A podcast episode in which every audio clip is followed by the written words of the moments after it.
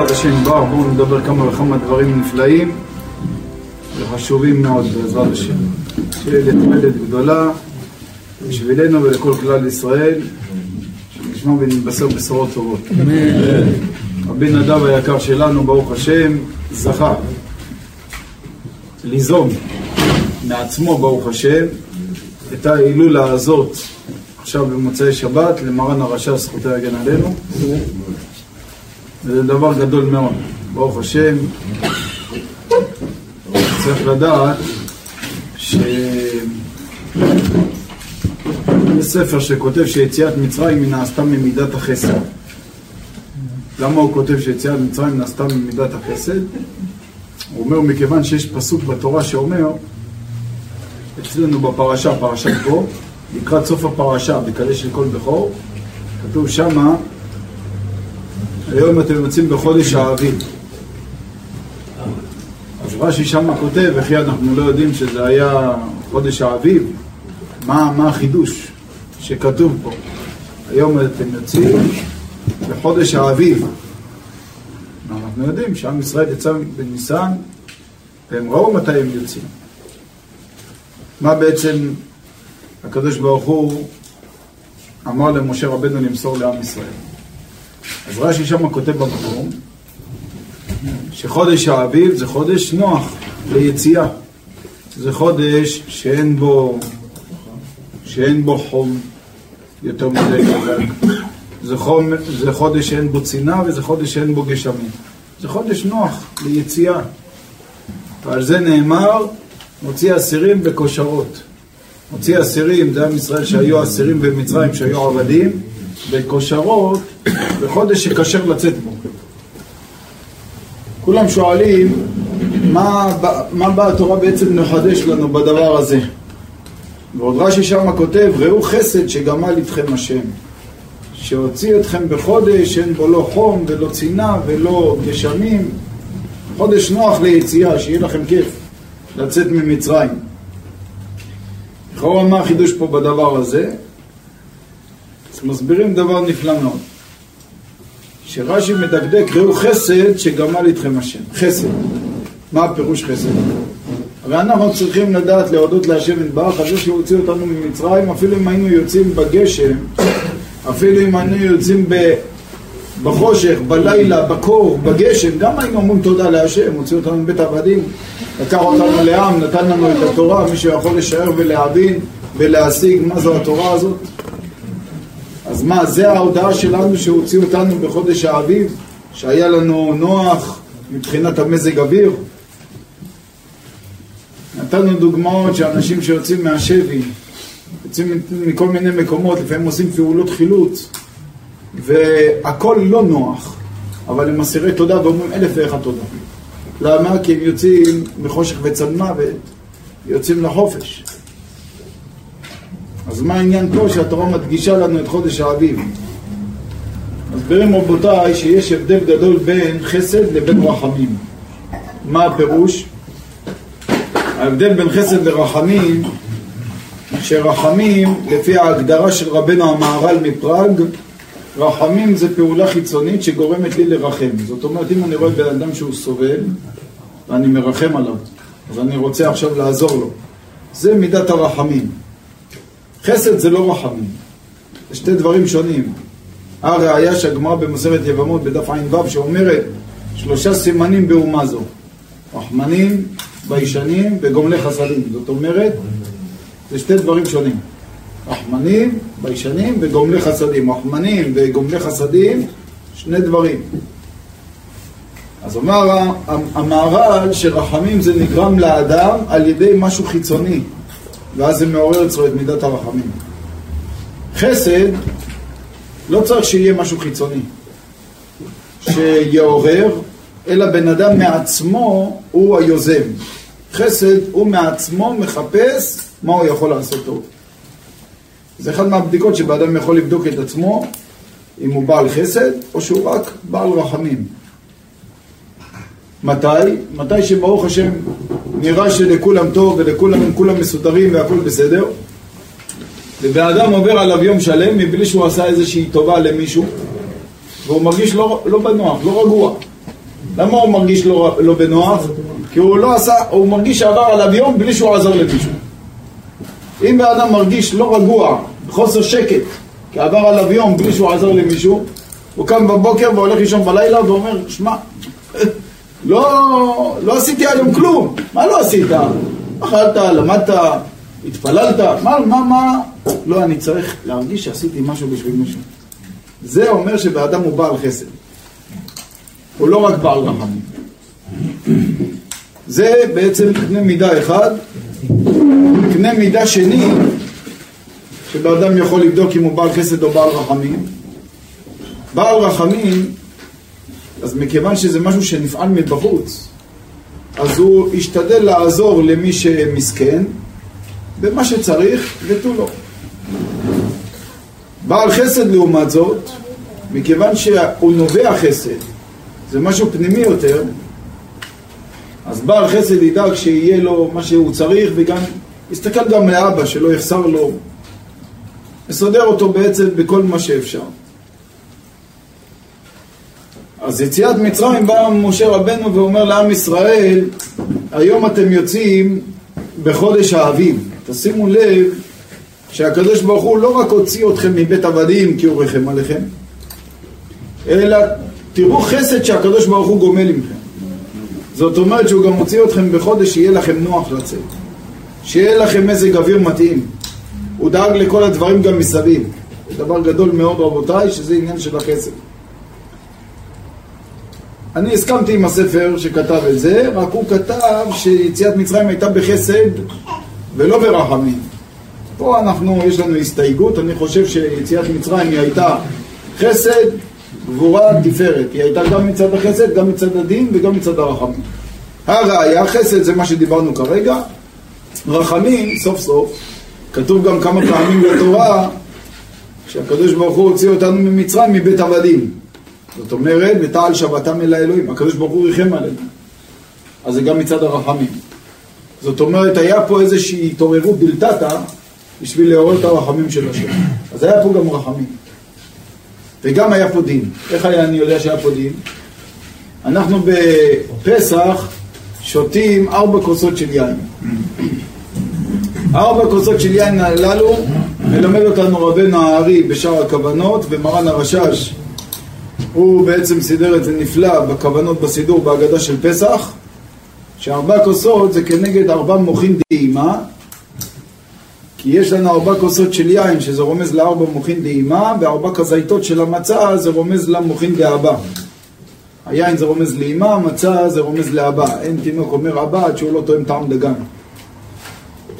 ולכן מרן הרשש כותב שבכוס הראשונה ששותים אנחנו ממשיכים את מוח החוכמה הכוס השנייה זה כנגד הבינה הכוס השלישית זה כנגד חסדים דדעת. הכוס הרביעית זה כנגד גבורות דדעת. שזה בעצם חוכמה ובינה, חסדים וגבורות. צריך לדעת שאת הכוס הראשונה שאנחנו שותים, שזה כנגד מוח החוכמה, זה בקדש. אין קדש אלא בחוכמה. את הכוס הזאת אנחנו שותים אותה בכל הימים טובים ובכל השבתות. אנחנו עושים קידוש. אז תמיד אנחנו שותים כוס יין. אז הכוס יין הראשונה היא לא מיוחדת דווקא לפסח. בכל השבתות וימים טובים אנחנו שותים כוס יין. הכוס השנייה זה כן מיוחד לפסח. אנחנו לא שותים כוס שנייה בשאר שבתות וימים טובים. כוס שלישית זה לא מיוחד דווקא לפסח. למה לא? מכיוון שזה של הזימון. אז תמיד בכל שבתות וימים טובים שיש לנו זימון, אנחנו עושים זימון על היין. אז הכוס השלישית זה לא מיוחד דווקא לפסח. הכוס הרביעית זה אחרי ההלל, זה כן מיוחד לפסח. אז אם אתם תשימו לב, מתוך הארבע כוסות, הכוס הראשונה והשלישית זה לא מיוחד רק לפסח, זה בכל שבתות והם טובים. מה כן מיוחד לפסח? הכוס השנייה והכוס הרביעית. הכוס השנייה זה כנגד הבינה, והכוס הרביעית זה כנגד גבורות דדעת. זאת אומרת, דווקא הקו השמאלי, זה מיוחד לפסח. למה? כי הקדוש ברוך הוא גם מוציא אותנו ביד חזקה. הוציא אותנו גם בגבורה, גם בדין. בגלל זה כתוב, ואיכה, ואיכה בגימטריה זה 208. ו-208 בגימטריה זה יצחק, שזה עניין של גבורה. אז לכן, אני חושב שבעצם יציאת מצרים היא הייתה משולבת מג' המידות. חסד, דין ורחמים. כמו שרבנו הרמח"ל כותב, חדר, חסד, דין, רחמים, שזה כנגד חסד גבורה תפארת. ויכול להיות שזו הכוונה ברש"י, שכתוב בפרשת וארא, וארא אל אברהם, אל יצחק ואל יעקב, ורש"י כותב אל האבות. ואף אחד לא מבין מה הכוונה פה ברש"י, מה הוא בא לחדש לי, מה אני לא יודע שאברהם, יצחק ויעקב זה האבות שלנו? מה זה אל אברהם, אל יצחק ואל יעקב, רש"י אומר אל האבות. אלא רש"י בא ללמד אותנו ששלושתם היו פה ביחד. זאת אומרת שלא תחשוב שאברהם לחוד, יצחק לחוד, יעקב לחוד, לא. אלא האבות. שלושתם היו פה ביחד, בשיתוף, ואז יש גם גאולה. אנחנו מכירים את הגמרא במסכת בבא ומציע בפרק הסוחרת הפועלים, שאליהו הנביא זכור לטוב היה מגיע לבית מדרש של רבנו הקדוש רבי יהודה הנשיא והיה מלמד אותם שם התורה ופעם אחת בראש חודש הוא לא הגיע ואז יום למחרת שאל אותו רבי יהודה הנשיא מה קרה? כבודו אתמול לא היה אז אמר לו אליהו הנביא שכל יום לפני שהוא מגיע לבית מדרש של רבנו הקדוש אז הוא קודם הולך למערת המכפלה. ושם הוא מעורר את אברהם ונותן לו ידיים, ואברהם מתפלל והוא ממתין לו. ורק לאחר שאברהם אבינו מסיים להתפלל, אז הוא חוזר ומשכיב אותו. ואז הוא מעורר את יצחק, נותן לו ידיים, יצחק מתפלל, הוא ממתין לו, ורק כשהוא מסיים הוא משכיב אותו. ואז את יעקב חוזר חלילה. אומר לו רבנו הקדוש לאליהו הנביא, נו, אז למה לא הגעת אתמול? אומר, אתמול זה היה ראש חודש, היה מוסף, היה עלה, אז אברהם אבינו התעכב יותר בתפילה, אחרי זה יצחק, אחרי זה יעקב, לא הספקתי.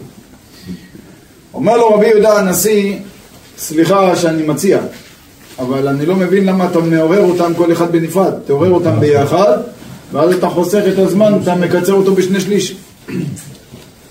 אומר לו אליהו הנביא, דבר פלא פלאי, אומר לו אי אפשר ששלושתם יתפללו ביחד. אומר לו למה? אומר לו כי אם שלושתם מתפללים ביחד מיד במשיח. לא, לא פעם, עכשיו אתה מדבר. עכשיו זה מתחיל להיות מעניין. אתם יודעים, מרן הרשש, זכותי הגן עלינו, הוא התבודד ביחד עם מרן החידה ועם רבנו חיים דילה רוזה, בעל התורת חכם, באחת מהחפירות בירושלים, והם קיבלו על עצמם לא לצאת משם עד שהם לא מביאים את הגאולה. והתחילו לעשות ייחודים בתענית וכולי, עד שיצתה בת קול. ואמרה שעדיין לא הגיע הזמן ולא לדחוק את השעה ונפרדה החבילה ואחד מהם צריך לקבל גלות ויעשו את הגורל ונפל הגורל על מרן החידה. ומאז מרן החידה עליו השלום היה מסתובב בכל העולם. תייר הגדול. אז צריך לדעת שככה בעצם אליהו הנביא אומר לרבנו הקדוש, ואז רבנו הקדוש שואל אותו אם יש כדוגמתן פה בעולם הזה, אומר לו יש רבי חייא ובניו, יהודה וחזקיה, ורבנו הקדוש גוזר יום תענית ומזמין את רבי חייא ובניו להתפלל ואז הם מתחילים להתפלל ביחד ביום של התענית והם אומרים משיב הרוח ונושבת רוח, מוריד הגשם יורד גשם, באו להגיד מחיי המתים שאלו השמיים רגש עלמא, מי גילה את הסוד הזה? אמרו זה אליהו. הביאו את אליהו, מחיו שיטין פולסי דנורא. אמרו שישים מלכות של אש. לאליהו הנביא על זה שהוא גילה את הסוד הזה.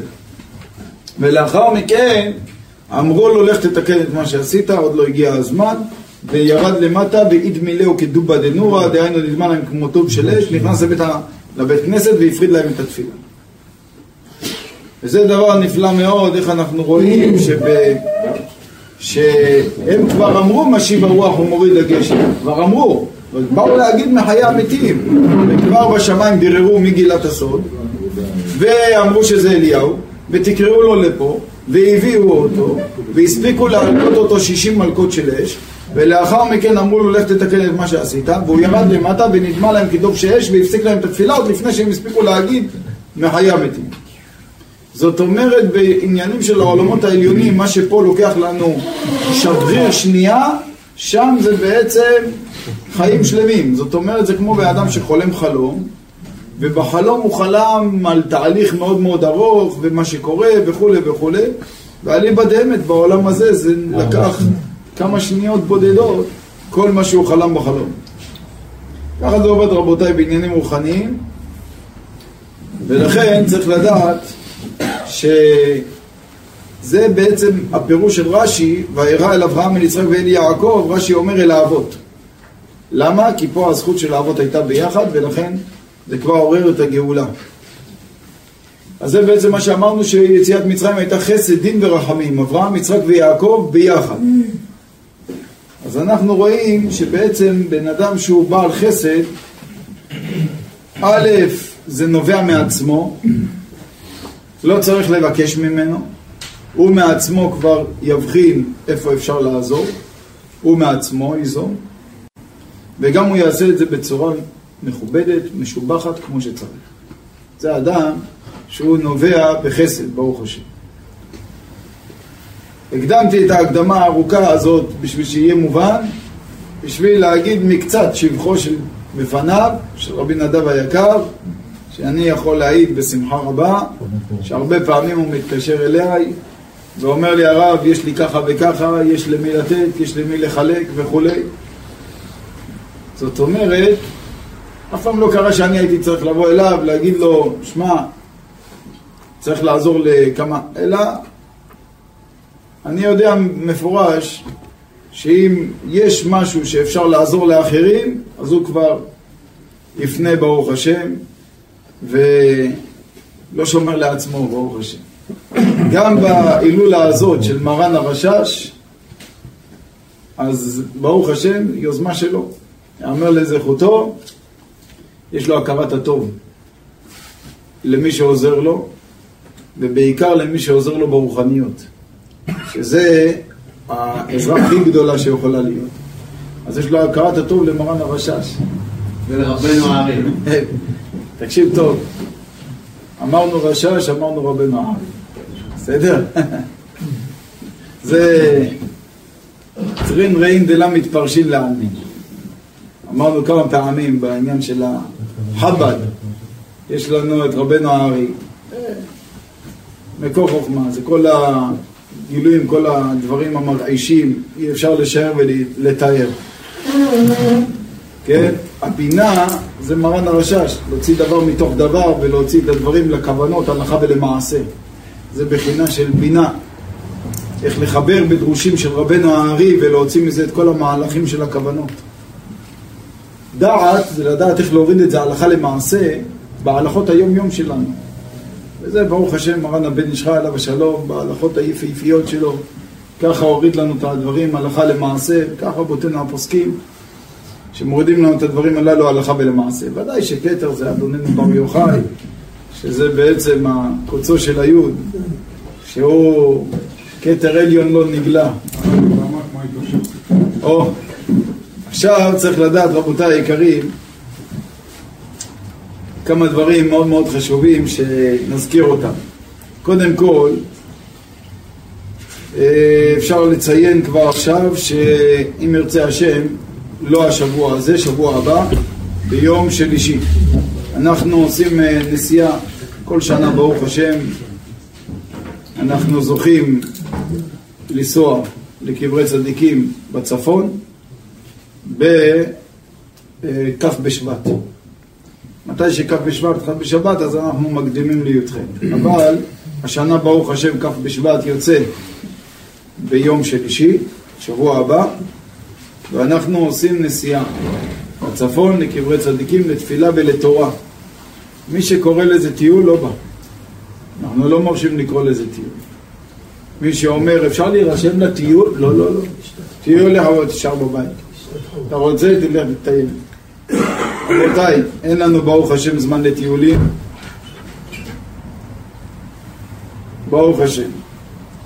חבל על, ה... על הבזבוז. אנחנו בעזרת השם יתברך, המסלול הוא כזה, מתפללים נץ. לאחר מכן אנחנו מוציאים ברוך השם אוטובוסים, וזה בימי השובבים הקדושים, ואנחנו נוסעים מהבוקר ראשית למירון, ושם ברוך השם מתפללים בציון של אדוננו בר יוחאי. לאחר מכן נוסעים לבניהו בן יהוידע, עושים שם את התיקון היסוד של הבן איש חי, שעכשיו כתבתי שם הקדמה, אנחנו מדפיסים קונטרס מיוחד של תיקון היסוד של הבן איש חי. כתבתי שם הקדמה, הבאתי מהלשונות של רבי שאול דוויק הכהן ורבי אליהו לגמי, נקרא איילה שלוחה, שהם הוציאו את הסידור הכוונות של מרן הרשש, שנקרא גם כן אור הלבנה ואור החיים וכולי. ושם בחלק תיקוני עוונות, הם כותבים בהקדמה שמרן הבן איש חי, בתפילות שלו, בתיקונים שלו, שהוא כתב בלשון חכמים, אז הוא הטמין שמה את כל הכוונות שטמונים בעצם בכתבי הארי, בסידורים, שהוא הטמין אותם בעצם באותן תפילות שהוא חיבר.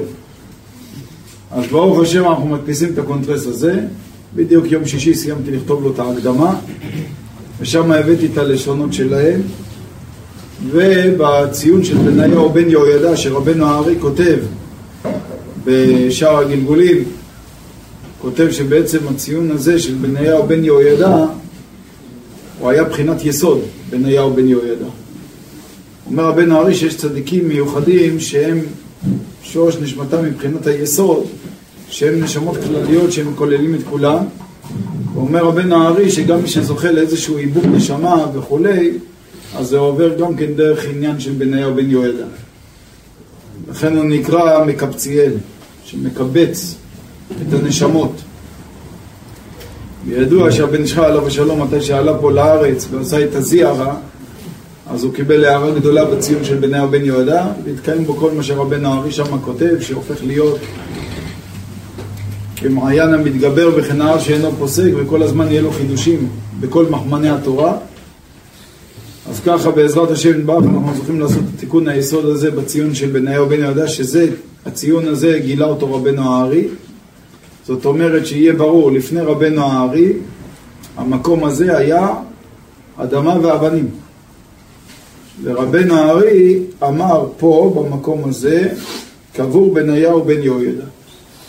ועל סמך העדות הזאת של רבנו הארי, נבנה הציון הזה. וכל ציון שנבנה על סמך דיבורו של רבנו הארי, אז זה נקרא עדות אה, מוחלטת, נאמנה, שאנחנו בעצם לוקחים את זה בתורת ודאי גמור. ולכן אנחנו עושים את התיקון היסוד הזה בציון של בני בן יהודה, לאחר מכן נוסעים לצפת, ובצפת אנחנו עושים שיעור בבית הכנסת של רבנו הארי. השיעור שם שאנחנו כל שנה, ברוך השם, אנחנו עושים שיעור בעניין אחר, כל פעם תופסים נושא אחר. והשנה הזאת אנחנו נעשה בעזרת השם לימוד של כמה ייחודים שמועילים לעניין של תיקון הברית. שכתוב בשער רוח הקודש. נסביר אותם בטוב טעם ודעת, נדפיס, נסביר את הדברים בעזרת השם. זה דבר מאוד מאוד יקר וחשוב. למה? כי בשער רוח הקודש, בעניין של תיקון הברית, אז שם רבנו המערכו, עליו השלום, הוא מספר שהיה איזה בן אדם אחד שהגיע לרבנו הארי, ורבנו הארי אמר לו שהוא צריך לתקן כמה ניצוצי קדושה שתלויים בו, ש... שנפגמו מחמת פגם הברית שהייתה לו. אותו בן אדם. ואז דבר פלא פלאים, שהמערך הוא כותב שרבנו הארי נתן לו לעשות את הפת העניות, ואותו בן אדם עשה זאת, כפשוטו, פת העניות, עם מה שרבנו הארי נתן לו, עם הכוונות וכו'. לאחר שהוא סיים, רבנו הארי הסתכל עליו ואמר לו שעדיין נשארו 78 ניצוצות שלא נתקנו. ככה כתוב בשער רוח הקודש. שתבינו מה זה, אין לנו השגה. מה זה רבי נהר. זה אין דבר כזה בעולם. הוא עוד אומר לו בדיוק כמה ניצוצות נשארו שעדיין לא נתקנו. ואז המערך הוא כותב שרבי נהרי מסר לו את הייחודים הללו, שזה הייחוד של תגעץ והייחוד של של אה, אתה כהן לעולם על דברתים על פי צדק, שזה הייחודים שאנחנו נלמד אותם בעזרת השם. והוא אמר לו, על ידי הייחודים הללו אתה תשלים את התיקון שצריך. אז בעזרת השם בימות השובבים, חוץ מזה שאנחנו זוכים לעשות גם את התיקונים של.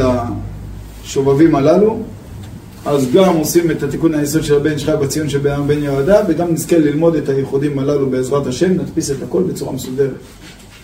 ואז נרד לציון של רבנו הארי, ונזכה לעשות שם גם כן השתתחות, ושאר קברי הצדיקים של צפת. לאחר מכן יהיה סעודה, כיד המלך, באחד האולמות בבתי כנסת בצפת, ונעשה שם עוד שיעור כללי בעזרת השם. אז זאת אומרת, כל הנסיעה הזאת זה נסיעה של תורה ותפילה, ואז בעזרת השם נחזור לבית לחיים טובים ולשלום, ומחוזקים, ובוודאי שאנחנו גם כן נשקיע את הזמן לתפילות, שמה בקברי הצדיקים, גם כן על כלל ישראל, על כל המצב הקשה והמורכב מאוד שאנחנו נמצאים בו. שהשם יתברך ירחם עלינו וירחם על כל עם ישראל, ויהיה בעזרת השם יתברך גם כן בשורות טובות ויהיה רפואה שלמה לכל הפצועים, ויזכו לחזור לבתיהם לחיים טובים ולשלום כל הנהלים וכל השבויים וכל החיילים. אז זה בעזרת השם בלי נדר יהיה שבוע הבא. אז אה, נפקא מינה, למה אני מציין את זה גם כן? א', שנבין בעצם את המשמעות של הדברים, וגם שמי שרוצה להצטרף, אז מי שרוצה להגיע באוטובוסים, אז צריך להירשם לפני, בשביל שיהיה מקום לכולם בעזרת השם, כי יש אנשים באים מכל הארץ, מהדרום ועד הצפון. זה דבר גדול מאוד. גם כן השבוע הזה יכול עלינו לטובה ט"ו בשבט, שאנחנו יודעים ששם מדברים גם בשבחה של ארץ ישראל כמה שיותר, וברוך השם, זכות גדולה מאוד להיות בארץ הקודש, וצריך להיזהר עוד יותר בשמירת התורה והמצוות בארץ ישראל, שנקראת פלטין של מלך, ולדקדק קלה כבחמורה בכל מה שצריך. סיפרתי דווקא בבית הכנסת, עכשיו בשיעור שעשינו בשבת קודש, סיפרנו טיפה על הצדיק המופלא רבי דוב בר מאבריץ', שיש עליו באמת מעשה מופלא, הרי הוא היה בצפת, היה בעל הבת עין. ומתי שהוא היה בחוץ על הארץ, הוא מספר. מה גרם לו ההשתוקקות הגדולה והעצומה, שמזה בעזרת השם נגיע למרן הרשש גם כן, מה גרם לו ההשתוקקות הגדולה והעצומה לעלות לארץ ישראל?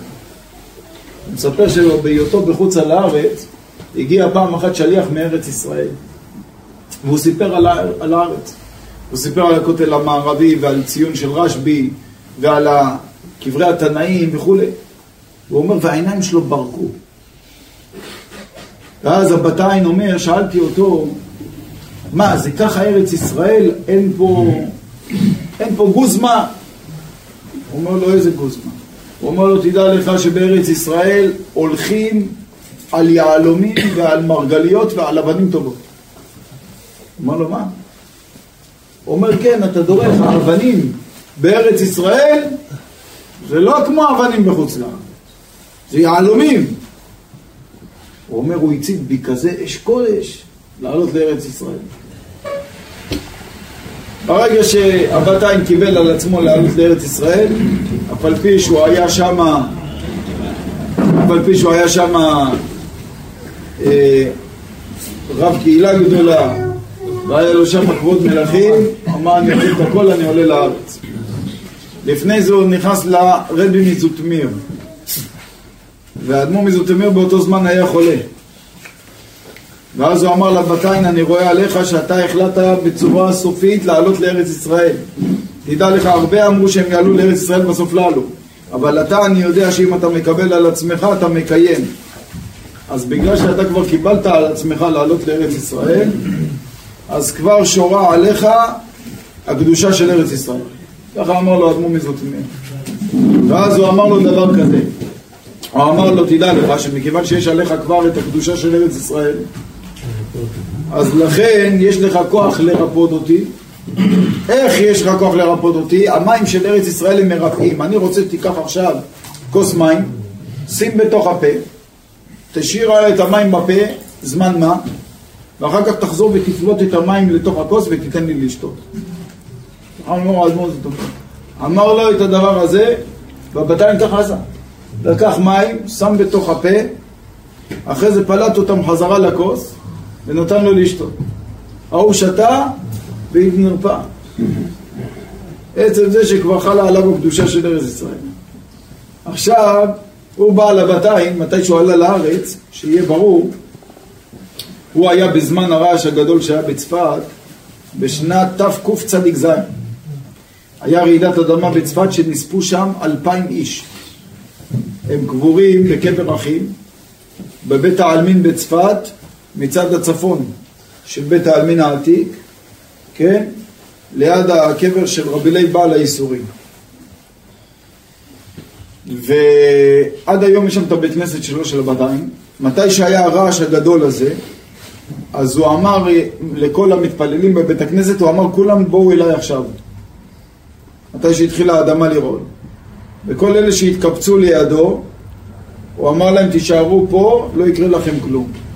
חצי מהבית הכנסת התמוטט, חצי מהבית כנסת מעליהם נשאר. עד היום, אפשר לראות את הבית הכנסת הזה שם, רואים את החצי אחד, השאירו אותו כמו שהוא היה עתיק, והחצי השני זה בנייה חדשה. רואים את זה בעיניים.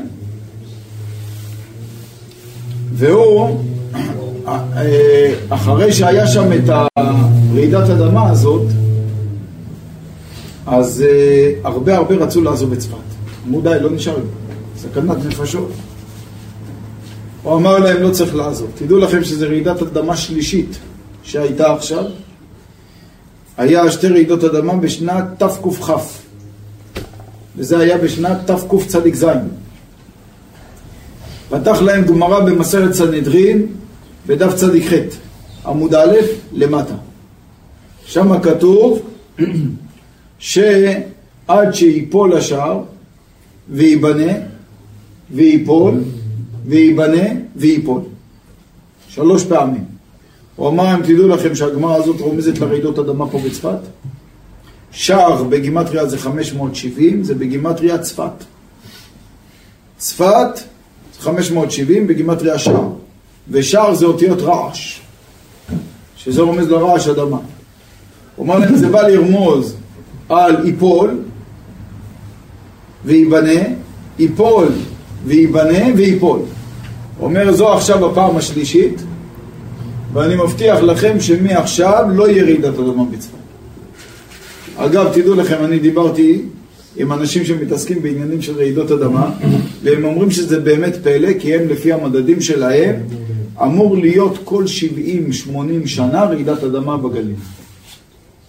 ומזמן תקצ"ז, בלי עין הרע, עברו כבר 193 שנים, ולא הייתה רעידת אדמה. מאז דברי הבתיים. ומאז הוא אמר לאנשים לא צריך לעזוב את צפת. אפשר לקנות, אפשר להיות פה וכולי. טוב. הבתיים מספר שמתי שהוא הגיע לארץ, אז באמת הוא הגיע לכותל, הגיע, הוא היה בצפת, ראה את הציון של רבי שמעון וכולי. הוא אומר, אבל מה? הוא הסתכל על האדמה, על האפר, על השבילים, על האבנים. הוא אמר, סליחה, זה לא יעלומים.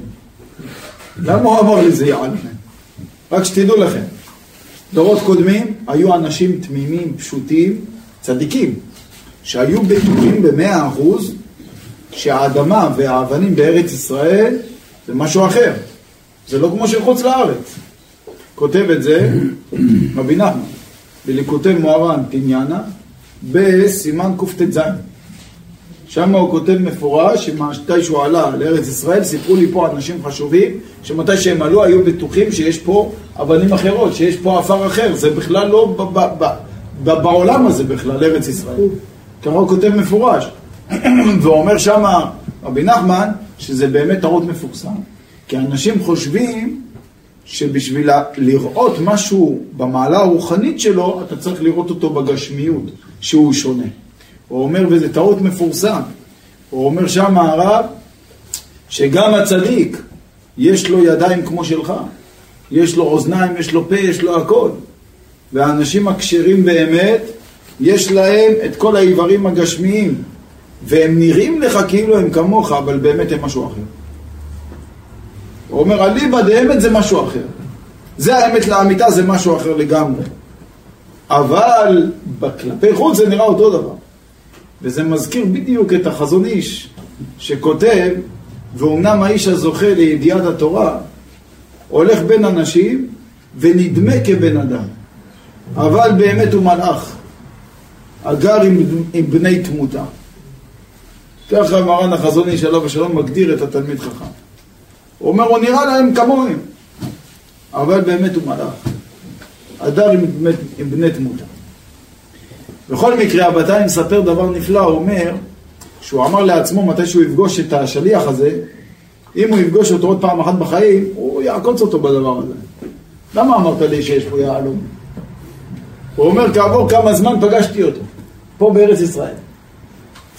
ואמרתי לו, תגיד לי, מה שלומך, שלום עליכם וכולי, ברוך השם, אני רואה פה ארץ ישראל, אין מה לומר, אבל למה סיפרת לי שהולכים פה על יהלומים? למה סיפרת לי שפה השבילים והאבנים וכולי? זה לא יהלומים. הוא אומר, באותו רגע, השליח הזה הסתכל עליי ונתן לי מבט חודר ואמר לי, רבי, בארץ ישראל זה יהלומים, אבל לא כל אחד זוכה לראות את זה. מספר שם הבתיים שמעולם הוא לא קיבל תוכחה כמו מאותו יהודי. הוא אומר, הוא ייבש אותו במקום. עכשיו, מתי הוא סיפר את זה? איך אני יודע את כל הסיפור הזה? התלמידים שלו מספרים שפעם אחת הבתיים קרא להם, הוא אמר להם, היום עושים סעודה. סעודת הודיה.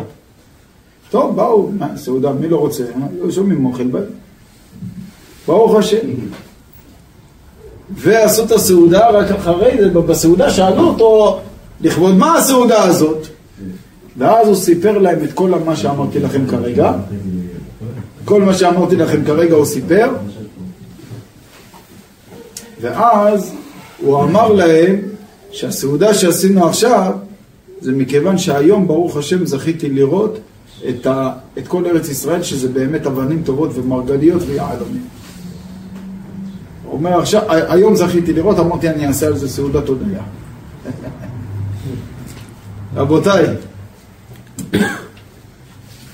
רבי נדב היקר ביקש מאיתנו שנעשה איזה שיעור ככה ברשש. ואני בשמחה רבה, אבל אני ידעתי שאם אני אדבר עכשיו על איזה סוגיה ברשש, אתם יודעים, התורה של מרן הרשש, זו תורה מאוד מאוד עמוקה ומפורטת. הרשש, רבותיי, זה צדיק נסתר, זה לא... אנשים חושבים שהם מכירים. אז אם הייתי עושה זה, אני בטוח שלכולם פה היה עכשיו עליית נשמה. אבל לא בגלל זה. כפשוטו היה... היה עליית נשמה, הייתי, הייתי ממשיך לדבר עם הספר. מה נאמר, מה נדבר? רבותיי, יש דברים מפורשים שרבנו הארי כותב א' ומרן הרשש כותב ב'. זאת אומרת, רבנו הארי כותב שבירורים של הרפח ניצוצים, רבנו הארי כותב מפורש שקודם כל האורות עולים לעיבור בבינה, והרפח ניצוצים שעולים עם השברי כלים שהיו בביאה, עולים לקרקעית האצילות. ויש הבדל בין האורות לבין הכלים, ג' מדרגות. רבנו ארי כותב על זה וחוזר על זה גם באוצרות חיים, גם בעץ חיים, גם בשער הקדמות, גם במרפו שערים. ומרן הרשש כותב שחור על גבי לבן, אומר שחור על גבי לבן בשלוש מקומות, ברחובות הנער ובנער שלום, שהרף הניצוצים עם השברי כלים עולים לעולם האצילות, מתחברים עם האורות ועולים איתם ביחד לעיבור. מה זה? אחרת לגמרי. רבנו הארי כותב ועולים לעיבור בבינה, מרן הרשש כותב בבינה דאק. כולם טמאים על הדבר הזה. ויש עוד דוגמאות רבותיי, שרבנו הארי כותב לדוגמה שאהרון זה אב, כן, שזה רבנו, שאהרון הכהן זה כנגד אב קסה, זאת אומרת, מחילה, אב קפד, אהרון שזה בעצם אב, שזה הוויה בריבוע, שזה אב בגימטריה 72, וקפד זה בעצם אחוריים ריבוע של שם הוויה במילוי יודעים. זאת אומרת רבנו הארי כותב מפורש את הכוונה הזאת לגבי אהרון שזה אב קפד ריבוע של הוויה פשוטה, ריבוע של הוויה במילוי יודעים וזה בגימטריה ביחד 256 וזה גימטריה אהרון. אתה פותח את סידור הרשש בכוונות של למען שמו. אתה רואה שמרן הרשש מסדר שבאמת אהרון זה אב קפד אבל אב הוא עושה הוויה במילוי יודעים וקפד ריבוע של הוויה במילוי יודעים זאת אומרת בכוונות הלכה ולמעשה שינה כביכול ממה שכתוב בעץ חיים ויש דוגמאות למכביר. ואנחנו עומדים על זה רבות בשיעורים ברוך השם. ואיך מתייחסים לזה? מרן הרשש כותב בנהר שלום מפורש עדי בשמיים וסעדי במרומים זה לשון של שבועה כי כל דבריי זה דברי האריזה למערכות שום דבר. אין דבר אחד שאמרתי שזה לא דברי הארי. ולכן צריך לדעת, רבותיי, שכותב רבנו חיים פלאג'י, שקבלה בידם, וכותב את זה גם רבנו חיים ישראל ברק הכהן, שקבלה בידם, שמה שכתוב בשער הגלגולים, שרבנו הארי אמר לרבנו יצחק הכהן, שעמד לידו לפני יציאת נשמה, אז רבנו הארי לפני יציאת נשמה אמר לרבנו יצחק הכהן, תצא מה, מהחדר כי אתה כהן. ואז הוא התחיל לבכות. לא יצא, התחיל לבכות. אמר לו רבנו, אבל איפה כל התקווה שאנחנו קיווינו? שכל הדברים שגילית וכולי, מה עכשיו הכל ייגנז? ורבנו הארי אמר לו,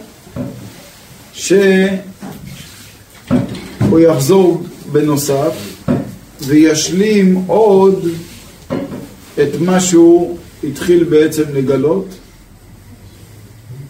ואין לך עסק בנסתרות. רשום במפורש, באדם. ולכן רבותיי, צריך לדעת ש... שרבנו הרשש, הוא אמר בעצם לכאורה דברים חדשים והכל הוא מעיד על עצמו בשבועה חמורה, שהכל זה דברי הארץ.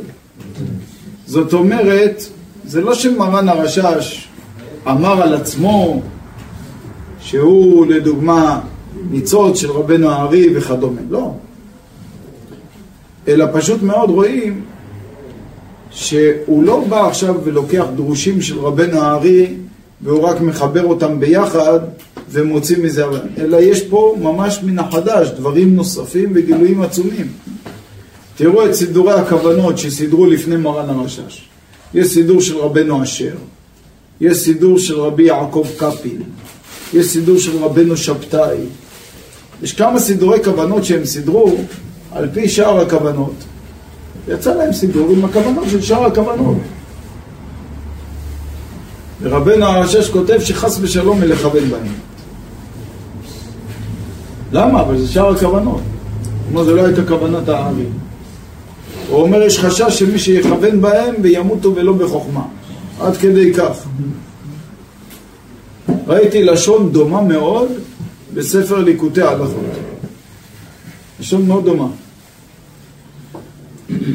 בא מרן הרשש ובעצם הוא לא לקח שאר הכוונות ועשה מזה סידור, הוא לקח את כל העץ חיים ואת כל כתבי הארי כולל שאר מרן רשב"י ושאר הפסוקים בספר הליקוטים וכולי, עם שאר הכוונות וכולי, ועשה מהכל סידור עם שמות הכלים, עם מורות, עם נר נחי, עם כל מה שצריך, עם שמות המוחים וכולי, עם כל החיבורים שצריך, שבאדם זוכה להתפלל סידור הרשע, שהוא רואה בעצם את כל כתבי הארי לנגד עיניו.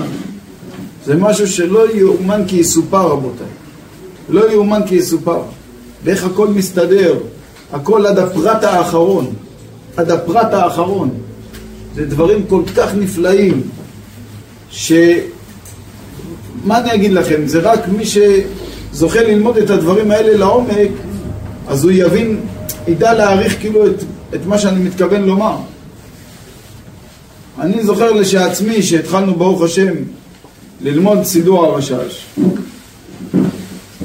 ברוך השם, כבר למעלה מ-20 שנה. אז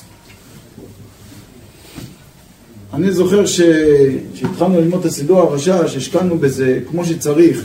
כי אם באדם לומד קצת פה וקצת פה וקצת פה, הוא לא יוכל. התורה הזאת כל כך כל כך עמוקה וכל כך כל כך רחבה, שבשביל לעשות בה קניין אתה צריך להיות שקוע בה ברמה חיבורים סגידים. אז ברוך השם, השם זיכה אותנו ללמוד במשך תקופה ארוכה של כמה שנים, בין שש לשבע שעות כל יום. רק את העניינים הללו של הכוונות. ואת כל ספר תורת חכם, ואת כל ה... עם כל כתבי הארי וכולי, חוץ, מה... חוץ ממה שכתבי הארי מלפני. רק ככה אפשר לעשות קניין אמיתי. אני אגיד לכם את האמת, אני ב... ב... ב... ב... בלימוד הזה הראשוני, אני זוכר את ההתפעלות הגדולה, אני הרגשתי כאילו אני נמצא בעולם אחר. לא, אתה, אתה, לא, אתה לא בעולם הזה בכלל. אתה מרחף, מדלג ברחוב. בכלל, וברוך השם זכינו כמה שנים שהיינו, הייתי שליח ציבור במניין מכוונים שהיה לנו. ברוך השם, וזה קניין אמיתי, קניין נפלא ביותר, ואף על פי שאנחנו לא מתיימרים לחשוב שאנחנו מגיעים לקרסוליים של הקרסוליים של מלאכי אלוקים הללו, שבאמת הראש שלהם היה בעולמות העליונים, ואנחנו מצד אחד עוסקים בכתבים הקדושים הללו, מצד שני אנחנו בוכים ואומרים לקדוש ברוך הוא, ריבונו שלום, תמחה לנו שאנחנו עוסקים בעניינים הללו ואנחנו לא ראויים, אבל אף על פי שאין אתה למד להורות, אבל אתה למד, אין אתה למד לעשות, אבל אתה למד להבין ולהורות. זאת אומרת, זה בשביל שנוכל קודם כל לעשות בזה קניין, שאם יבוא יום ונזכה בעזרת השם כן להיות ראויים, אז לפחות שיהיה לנו כבר את, ה, את הבסיס הטוב, שיהיה לנו את המבנה כמו שצריך. אז צריך לדעת, רבותיי, שמספרים לדוגמה על מרן הרשש, וזה כולכם מכירים את המעשה הזה, אבל אני רוצה להוסיף בו איזשהו עומק מסוים. המעשה הוא בעצם איך מרן הרשש הגיע פה לארץ ישראל. אז אנחנו יודעים את כל המעשה שהיה בתימן, ועם אותה מטרוניתא וכולי, וראיתי באחד הספרים שמי שמיועד לגדולה, הוא חייב לעבור ניסיון של עריות. הוא עובר איזשהו ניסיון בעניינים של קדושה. ומרן הרשש עליו השלום קפץ מהחלום וקיבל על עצמו שאם הוא ינצל ויישאר בחיים, אז יעלה לארץ ישראל. ואז אכן הוא עלה לארץ ישראל, ויש כמה ספרים שמתעדים את המסע שלו, אומרים שהוא עבר דרך חלב, והבן איש חי כותב שהוא עבר דרך בגדד אפילו, עד שלפני שהוא הגיע לארץ ישראל. מתי שהוא הגיע לארץ ישראל, אז כתוב שהוא בעצם הציג את עצמו כאיש תם, בור ועם הארץ שלא יודע שום דבר. ואז הוא הגיע לישיבת בית אל. בישיבת בית אל הם בעצם הישיבה שעסקו בחוכמת הקבלה בעיקר, שראש הישיבה זה היה רבנו גדליה חיון, שהוא הקים את ישיבת בית אל. ומרן הרשש ביקש רשות להיות המשרת של החכמים שם המקובלים. ביקש רשות, קחו אותי בתור משרת. מה היה צריך לעשות המשרת שם? ישיבת בית אל, העתיקה, היא הכל שטיחים. אז המקובלים לא היו נכנסים שם עם נעליים. היו חולצים נעליים בחוץ, והיו נכנסים בלי נעליים. זה מה שהיום הרב, מה שהיה שם בדרגות למעלה כזה? כן, בעיר העתיקה. בתוך כזה... זה בעצם, כי היום יש אה, בית אל החדשה ויש בית אל העתיקה. כי בשנת תש"ח נחרבה בית אל, ואז רבנו עובדיה עדיה, הוא הקים את בית אל החדשה. בכל מקרה, אני מדבר על בית אל העתיקה, ואז אה, להיות שמש. וקיבלו אותו, אמרו בסדר. וככה הוא היה עושה. המקובלים היו באים שם ללמוד, היו חולצים את הנעליים שלהם, והוא היה לוקח את הנעליים, מסדר להם את זה יפה, מצודר ככה בצד. מתי שהוא היה מסדר להם את הנעליים, מסיים, הם היו לומדים, הוא היה בינתיים בצד עם ספר תהילים. עכשיו הוא, ספר עיניים בתהילים, אבל האוזניים שומעת את הלימוד. מתי שהיו מסיימים כולם, הם היו מסיימים ערבית, היו הולכים, ואז הוא היה צריך לסדר שם את הכל. עד שיבואו לאחר חצות לילה, אחרי טבילה במקווה, וימשיכו בעצם את הלימוד עד הבוקר. הרבה פעמים הם היו נשארים בקושיות, והיו מניחים ככה את הלימוד. היו הולכים. בקיצור, רבנו גדליה חיון, אחרי חצות לילה היה מגיע, היו יושבים ככה בחטא, והוא פותח את העץ חיים שלו, איפה שהם נמצאים, והם השאירו בקושייה, פתאום הוא רואה פה כתוב תשובה. הוא מתבונן בתשובה הזאת, מאמץ את המחשבה, אומר איך לא ראינו את זה קודם. זה התשובה, זה באמת ככה, זה מסתדר עם ופה ופה. והבינו את, ה, את התשובות הללו שנכתבו. מי כתב את זה? תסתכל, שאל כל אחד מהמקובלים, מי כתב את זה? זה לא אני, לא אני, לא... נו רבותיי, זה לא הזמן להצטנע עכשיו. אנחנו פה לומדים בחבורה, מי כתב את זה? כל אחד אומר זה לא אני. אמר מי יכול להיות? הרי את החומר הזה, חוץ מאנחנו פה בישיבה, אף אחד לא לומד את זה פה מחוץ לכותלי הישיבה. וגם מי יכול לדעת מה למדנו, ובדיוק את הקושייה ולהיות מונח שם וכולי. נמנו וגמרו שיש להם גילוי אליהו. ככה הם החליטו. הם החליטו, יש לנו, זכינו, ברוך השם, התורה שלנו רצויה. זכינו רבותיי, שיש לנו פה גילוי אליהו בבית המדרש, ואליהו הנביא כותב לנו את התשובות. ככה הם הגיעו למסקנה. מי יכול להיות? וככה זה נמשך במשך תקופה ארוכה. ומרן הרשש, מתי שכולם הולכים, הוא פותח את הספר של רבנו גדליה חיון, וכותב לו בכתב יפהפה, יש לנו את הכתב יד של הרשש. כותב לו בכתב יפהפה, יש לנו גם את כל הספר עץ חיים שהרשש היה לומד בו עם כל ההגאות שלו. וכותב לו בכתב יפהפה את התשובות. והוא פותח, וכבר הם היו מצפים שהם מסיימים בקושייה, הם פותחים בחצות, הם אומרים תשובה. איזה יופי. עד שהבת של רבנו גדליה חיון, שהוא היה גר שם בעצם ליד הישיבה, היא פעם אחת מסתכלת, והיא רואה את המשרת, שלום, היא רואה אותו מסדר בעצם, ופתאום הוא ניגש לשולחן של אבא שלה, פותח את הספר עץ חיים, לוקח קולמוס, מטביל אותו בדיו, וכותב שמה. היא הייתה עמומה. היא באה ואמרה לאבא שלה, אבא, בוא יש לי משהו להגיד לך. הוא אומר לה, מה ביתי? היא אומרת לו, אבא, נכון, סיפרת לנו שיש לכם תשובות וכולי, ויש לכם גילוי אליהו, אבא, תדע לך, זה המשרת, זה שלום. הוא זה שכותב את הדברים, שלום שרבי הוא. לה, מה את מדברת? לא יכול להיות. הוא שמע שהוא מסדר לנו את הנעליים במקום. הוא קורא כל היום תהילים, מאיפה יש לו זמן ללמוד בכלל? אני לא יודע אם הוא יודע אפילו...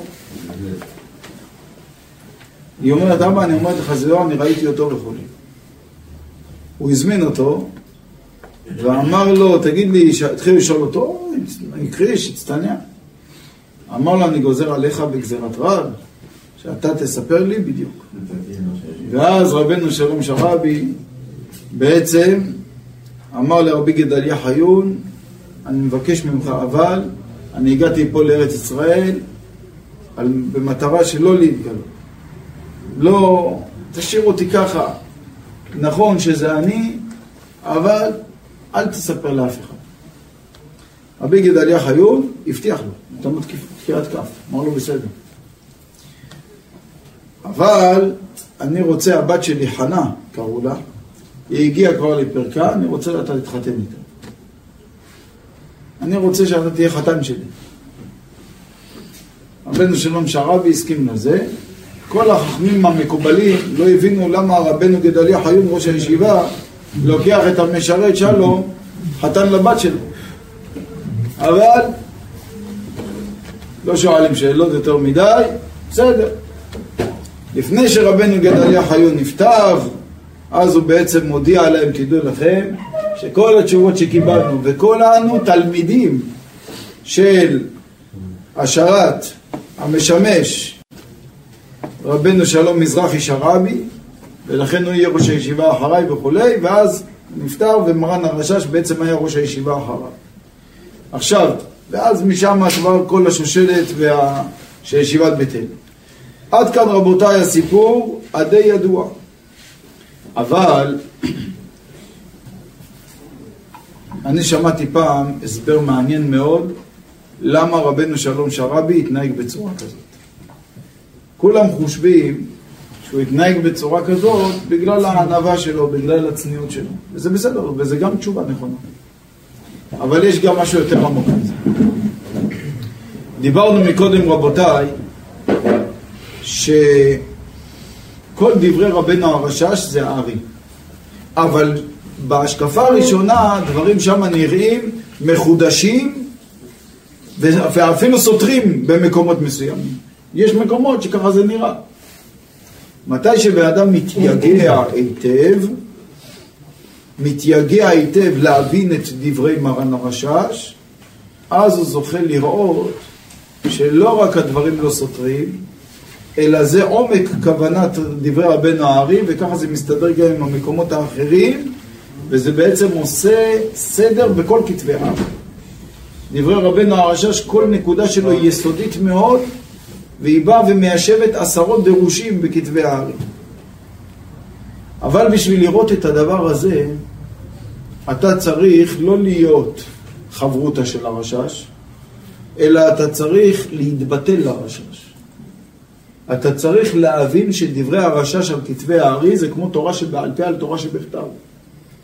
שהתורה שבכתב תגיד 40 יקן ולא יוסיף, והתורה שבעל פה תגיד 39. אתה צריך לדעת שזה הפירוש של זה. איך? אבל אני רואה כתוב 40 זה 39. וקצות את כפה בממון. עין תחת עין, ממון. מה זה? בדברי חז"ל, דברי תורה שבעל פה, זה דברי התורה שבכתב. נקודה. ואם אתה תתייגע ותלמד תורה לשמה, אתה גם תבין את זה. ואם לא, לא. אז מתי שבאדם לומד תורה שבעל פה, ואדם לומד ש"ס, ואדם זוכה ללמוד תלמוד, פוסקים, אז הוא בא בביטול. הוא מבין שזה בעצם דברי אלוהים חיים. שבלי התורה שבעל פה אני לא יכול להבין את התורה שבכתב. בשביל להבין את דברי מרן הרשש ולראות את הרשש בסוף מתוך כתבי הארי ולראות ממש את הרשש שאומר רבנו הירא בהקדמה שלו על עץ חיים, רבי ידידיה יפיה שהיה תלמיד של הדבש, הדברי שלום רבי אברהם רפאל שרעבי שהיה נכדו של הרשש, הוא היה הבן של החי בשמש, של הרבינו חזקיה, מזרחי שרעבי. אז הירא כותב שמי שלומד עץ חיים בלי הגאות השמש, הרי הוא כשיכור בלב ים. כאשר ראינו כמה מחברים שצללו במים אדירים והעלו חרס בידם. עד כדי כך. בשביל אבל לראות את היופי, את העומק הזה של מרן הרשש, אתה חייב לבוא בביטול. ביטול. רבותיי, הרשש ידע שאם הוא יבוא לישיבת המקובלים בתל ויגיד להם שלום עליכם, גם אני ברוך השם זכיתי ללמוד כתבי הארי, קבלו אותי להיות uh, בחברתכם. אז בוא נגיד ואפילו היו מקבלים אותו ביחד והוא היה הופך להיות חברותה איתם ביחד. ואז הוא היה אומר את דבריו. הם לא היו מקבלים עכשיו את דבריו בביטול. וברגע שהם לא היו מקבלים את דבריו בביטול הם לא היו מצליחים לרדת עד סוף דעתו הם לא היו מצליחים לקבל ממנו ולהבין בעצם את עומק דבריו ואיך זה יוצא מתוך כתבי הארי. מרן הרשש יודע שהתורה שלו כל כך כל כך עמוקה, שבשביל להבין אותה, אתה צריך ללמוד אותה, שתחשוב שזה גילוי אליהו הנביא. הוא אומר, אם אני אכתוב להם את ההגאות הללו, בצורה שהם יתייחסו לזה בתור גילוי מהשמיים, אז אם זה גילוי מהשמיים, זה אליהו הנביא, אי אפשר להתווכח עם זה. ואז הם ילמדו את זה בביטול. ברגע שהם יזכו ללמוד את זה בביטול בתור גילוי מהשמיים, אז הם יתייגעו על זה, על כל טיפת דיו הם יתייגעו על זה שבעה נקיים, ואז הם יתאמצו עד שהם יעורו עיניהם ויראו את זה בתוך כתבי הארץ. לכן כל התורה של הרשש, כל הגילוי שלה, זה התחיל בתור גילוי, גילוי שמימי מהשמיים. אם אתה תבוא בצורה כזאת, אתה יכול לקבל. אם באדם הוא בעצם בא בתור כלי, אז כמה שאתה בא לרב שלך ללמוד ולקבל ממנו תורה יותר בביטול, אז אתה זוכה בעצם לקבל את דבריו בצורה מוחלטת. ואז אתה גם תבין את התורה. אם אתה בא בתור חברותה, אתה לא יכול להבין. אתה לא יכול לקבל, אתה לא כלי.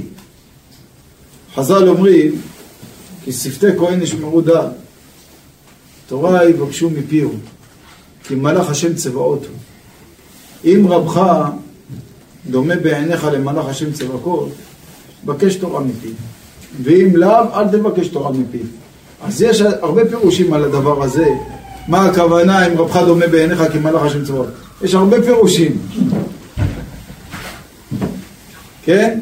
אבל אחד מהפירושים, רבותיי, זה בשבילך.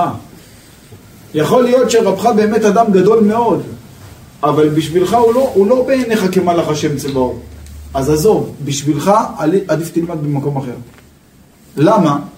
כי אם רבך הוא לא דומה בעיניך למלאך השם צבאות, אז אתה לא יכול לקבל ממנו. אתה מבין? זאת אומרת, אתה לא, לא יהיה פה תועלת כל כך גדולה. מתי שרבך דומה בעיניך כמלאך השם צבאות, אתה בא אליו בתור ביטול. ואם אתה בא אליו בביטול, אתה תזכה גם להאמין את התורה שהוא רוצה למסור לך. זאת אומרת, ברגע שבן מפנה את הכלי שלו, אז יש לאן להעריק את התורה. אם בן אדם הוא מלא בעצמו, אין לאן להכניס. ולכן רבותיי, מרן הרשש גילה את התורה שלו בצורה כזאת של ביטול, כי הוא ידע שהתורה שלו היא תיראה חדשה להרבה אנשים, ובשביל שיזכו להבין אותה, אז צריכים לבוא אליה בביטול כזה. השם יתברך יעזרנו על דבר כבוד שמו ומתורתו יראינו נפלאות ונזכה שמרן הרשש יגן עלינו אלף המגן על כל עם ישראל ונזכה שבזכות גילוי יסודות התורה בקדושה ובטהרה השם יתברך יתמלא עלינו ברחמים טובים. יזכה אותנו לחזור בתשובה שלמה יעלנו גאולת עולמים ברחמים אמן ואמן